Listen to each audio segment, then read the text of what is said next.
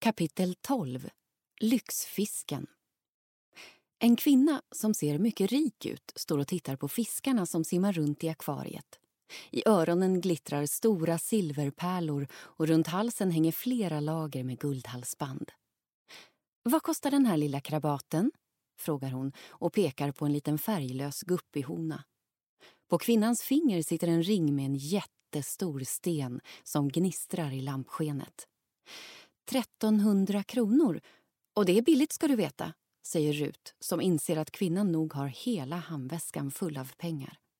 Oj, det var dyrt för en sån liten fisk. Tanten tittar förvånat på den nästan genomskinliga fisken. Hetty undrar vad Rut håller på med. 1300 kronor låter som väldigt mycket pengar. Bara flygresan för fisken från Maldiverna kostade flera tusen allra minst fortsätter Rut som vet vad hon pratar om. Hon har varit där på sportlovet en gång och hennes föräldrar sa att det var den dyraste resa de någonsin gjort. Kvinnan studerar den lilla fisken under tystnad. Hon ser lite tveksam ut, men säger sen Kör till då.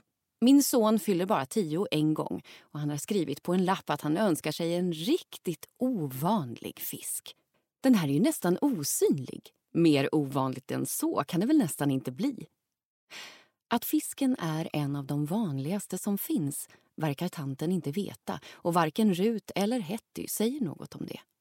Med hjälp av en liten grön hov plockar Hetty upp fisken. Sen lägger hon den i en liten plastpåse med vatten i och ger till tanten. Det blir 1300 kronor då, säger Rut och sträcker ut sin hand. Kvinnan ställer ner sin handväska på disken och tar fram en hel bunt med hundralappar. Rut tycker att det gick väldigt lätt att göra affärer så hon provar igen. Ni kanske behöver lite växter till akvariet där hemma? Jo, jag, jag kanske ska köpa lite sånt där, säger tanten och pekar på en liten grön vattenväxt. Vad tar du för den? 12 500 kronor, säger Rut utan att blinka. Nu skojar du allt med mig, flicka lilla, skrattar damen. 12,50 står det visst på prislappen. Vi läste fel säger Hetty och stoppar ner växten i påsen. Damen lämnar affären med den lilla plastpåsen dinglande i handen. Rut tittar nöjt på alla hundralappar som ligger på disken. Hon börjar lägga dem i ordning.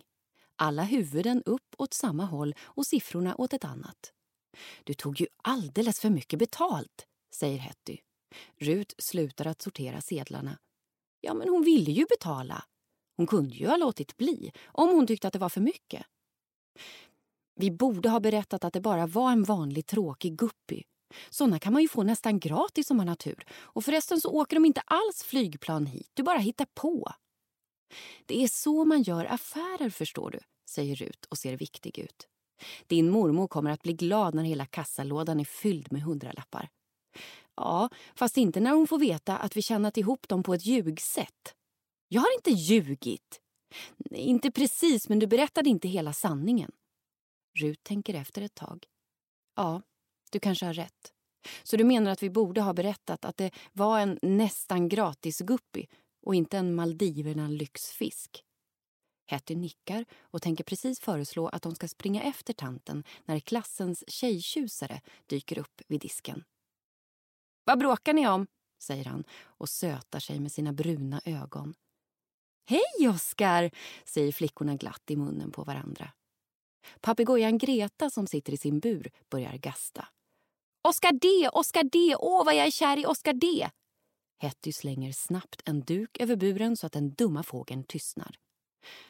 Hon babblar fett den där galningen, säger Rut för att rädda den pinsamma situationen. Hetty, som är alldeles röd om kinderna, finner sig också snabbt. Vill du se vår blodtörstiga groda? Frågar hon och han nickar glatt. Alla tre stirrar på grodan Boll som ligger nerborrad i sanden. Bara ögonen sticker upp. Grodan blinkar slött. Vad kan han göra då? Oskar D spanar rastlöst runt omkring. Ingenting, svarar Hetty. Nu kommer lite fler kunder som flickorna måste ta hand om. När de är klara sitter Oskar D ovanpå en sågspånsbal och spelar på sin Gameboy.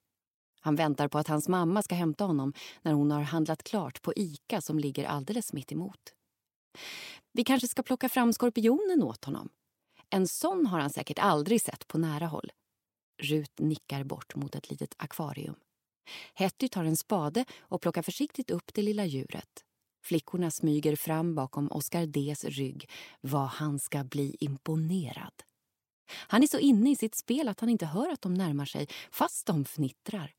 Men precis när Hetty ska sträcka fram spaden framför näsan på honom snubblar hon till. Skorpionen trillar ner på spelet och Oscar D rycker till. När han ser vad det är för ett djur släpper han spelet så det ramlar i golvet. Den förskrämda skorpionen kilar iväg över rummet med utfällda klor. Hetty och Rut kan inte låta bli att skratta så mycket att de nästan inte kan få luft. När de har lugnat sig så ser de att Oscar D är alldeles svettig i ansiktet. En stor tår rinner ner längs kinden. Han torkar snabbt bort den med utsidan av handen.